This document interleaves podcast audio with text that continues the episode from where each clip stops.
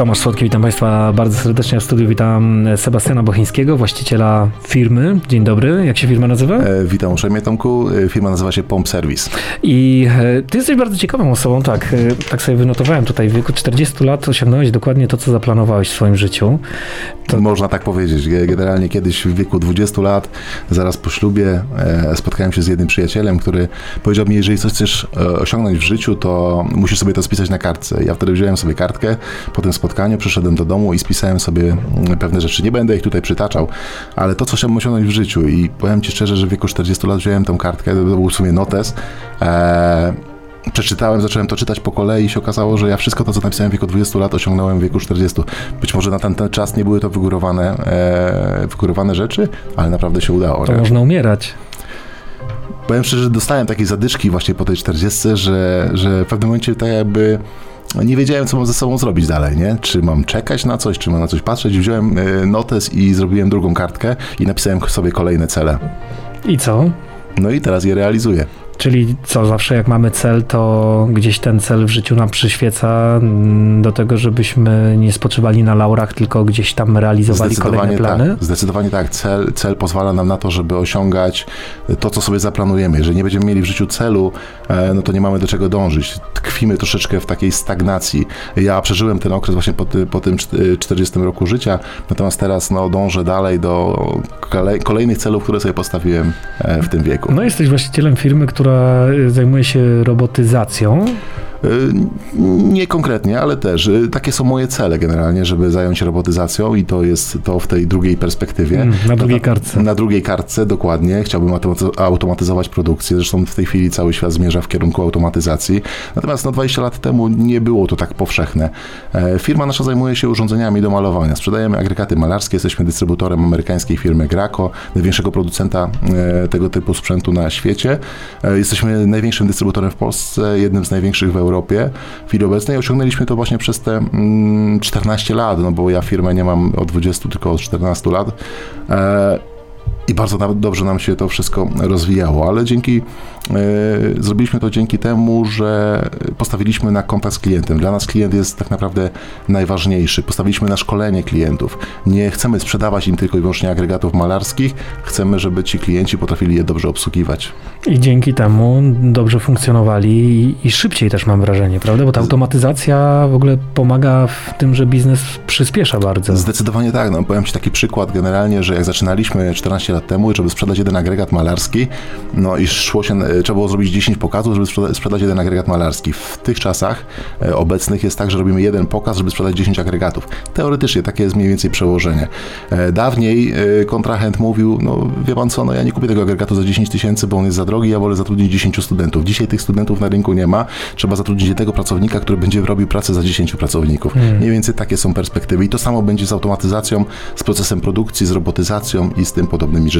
Eliminuje się troszeczkę siłę ludzką na korzyść y, automatyzacji robotów, i takiej siły, bym powiedział, zewnętrznej. Pamiętam jakiś czas temu, jak w ogóle automatyzacja wchodziła, to wszyscy się bali, że tak, pracownicy potracą, potracą pracę, że ludzie nie będą mieli za co żyć, ale okazało się, że rzeczywiście tych pracowników jest coraz mniej na rynku. W związku z tym e, zautomatyzowanie pewnych procesów powoduje to, że no nie musimy y, szukać ludzi i nasza firma nie musi mieć przystoju, ponieważ pewne rzeczy powtarzalne e, może wykonywać po prostu komputer. Dokładnie tak. Ja ostatnio byłem na przykład w firmie Festul, w fabryce Festula w Niemczech.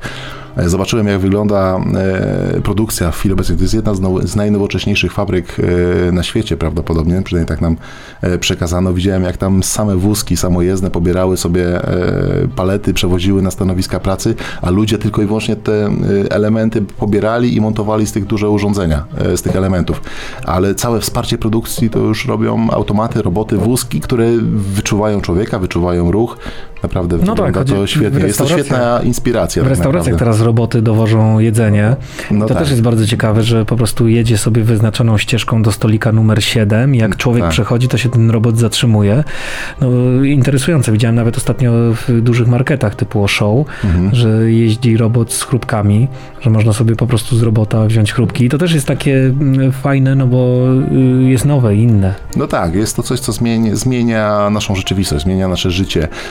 A co ciekawe, nie odczuwamy tego, żeby ludzi, ludzie, nie wiem, nie mieli pracy czy coś takiego. No, Mhm. jeżeli chodzi o pracowników, cały czas gdzieś tam borykamy się z tym problemem, jednakże tych pracowników nie mało, tak. nie ma na rynku i brakuje mimo tego całego procesu automatyzacji. To też jest takie dosyć dziwne. Nie? Interesujące, tak. Promaestro.pl, co to?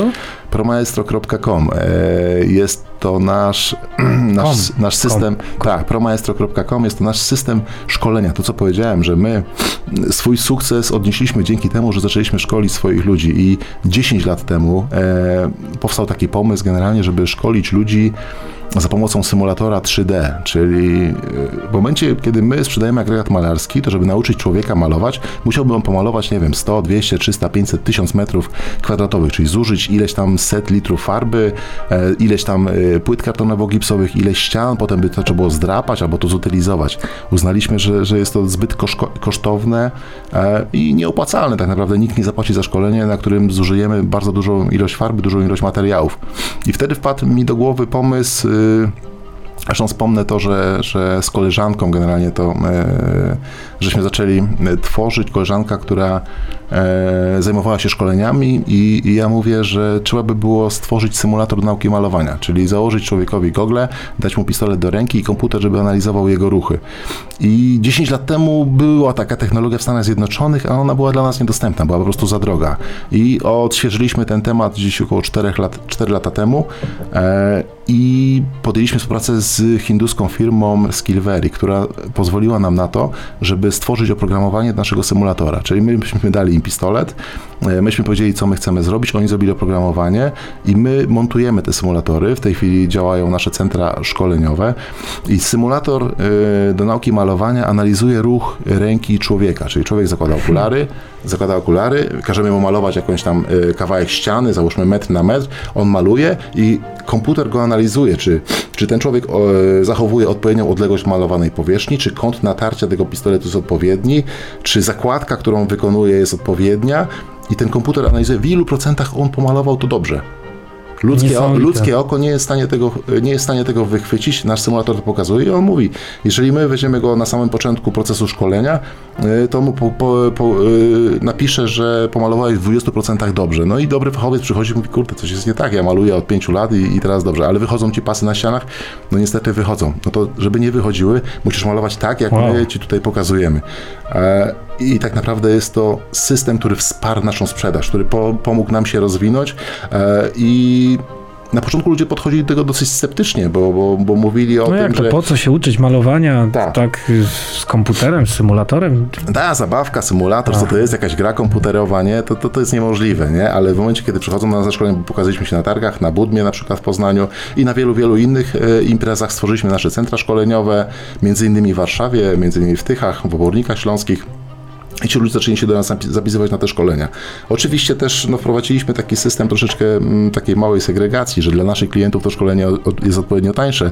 Naszych klientów w sensie kupujących u nas urządzenia, a dla klientów kupujących urządzenia w firmach konkurencyjnych, no niestety to szkolenie jest droższe. Nie? Ale kto jest tym klientem? To są y, y, malarze po prostu, którzy malują? Malarze, tak, firmy budowlane ogólnie rzecz biorąc, nie? To głównie budowlane, natomiast w chwili obecnej też wchodzimy bardzo dużo do przemysłu, czyli firmy, które malują, nie wiem, pociągi, samoloty, e, jakieś inne urządzenia, które wymagają wysokiej jakości malowanej powierzchni, nawet samochody, oni potrzebują powtarzalności, żeby ta powtarzalność była odpowiednia, no bo już poznikały tak naprawdę szkoły dla lakierników i w ogóle no czegoś takiego już można powiedzieć, że nie ma, skoro szkoły zawodowe poznikały.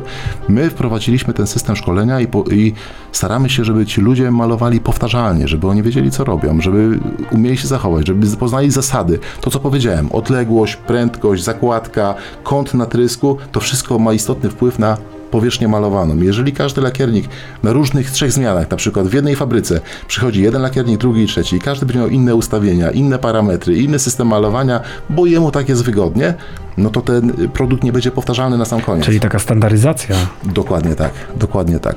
Natomiast najbardziej y, się to sprawdza w budownictwie, bo jeżeli chodzi o polskich malarzy budowlanych, to powiem nieskromnie, ale są to jedni z najlepszych malarzy budowlanych na świecie.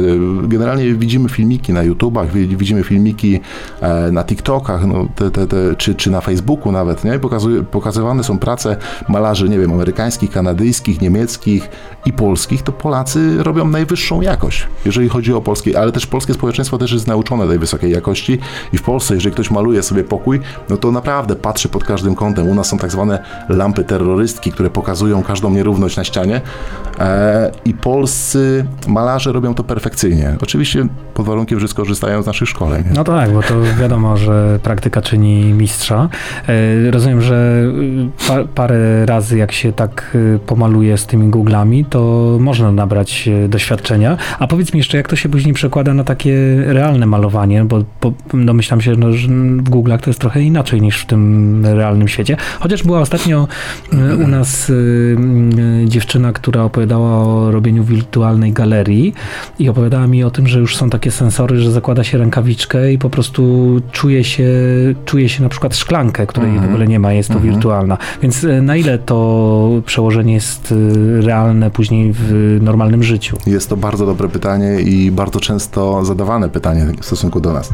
Natomiast generalnie tak, no nie możemy e, odzorować tego w 100%. Oczywiście jest pewien efekt, jeżeli malujemy pod ciśnieniem, bo to jest malowanie hydrodynamiczne i efekt odbicia tego ciśnienia w momencie naciśnięcia spustu no przy normalnym malowaniu występuje, no to na symulatorze nie występuje, bo ten materiał nie wylatuje. Natomiast tu nie, generalnie nie chodzi o to, żeby to było idealne odzorowanie. Tu chodzi o poznanie zasad, żeby, mm -hmm. żeby ten człowiek zdawał sobie sprawę, gdzie popełnia błąd, że rzeczywiście musi malować na zakładkę, że ta zakładka musi być równa, że ma e, zachować odległość, że ma zachować odpowiednią prędkość. Jeżeli pomaluje szybciej, to będzie cienko, jeżeli przeleci zbyt wolno, będzie grubiej.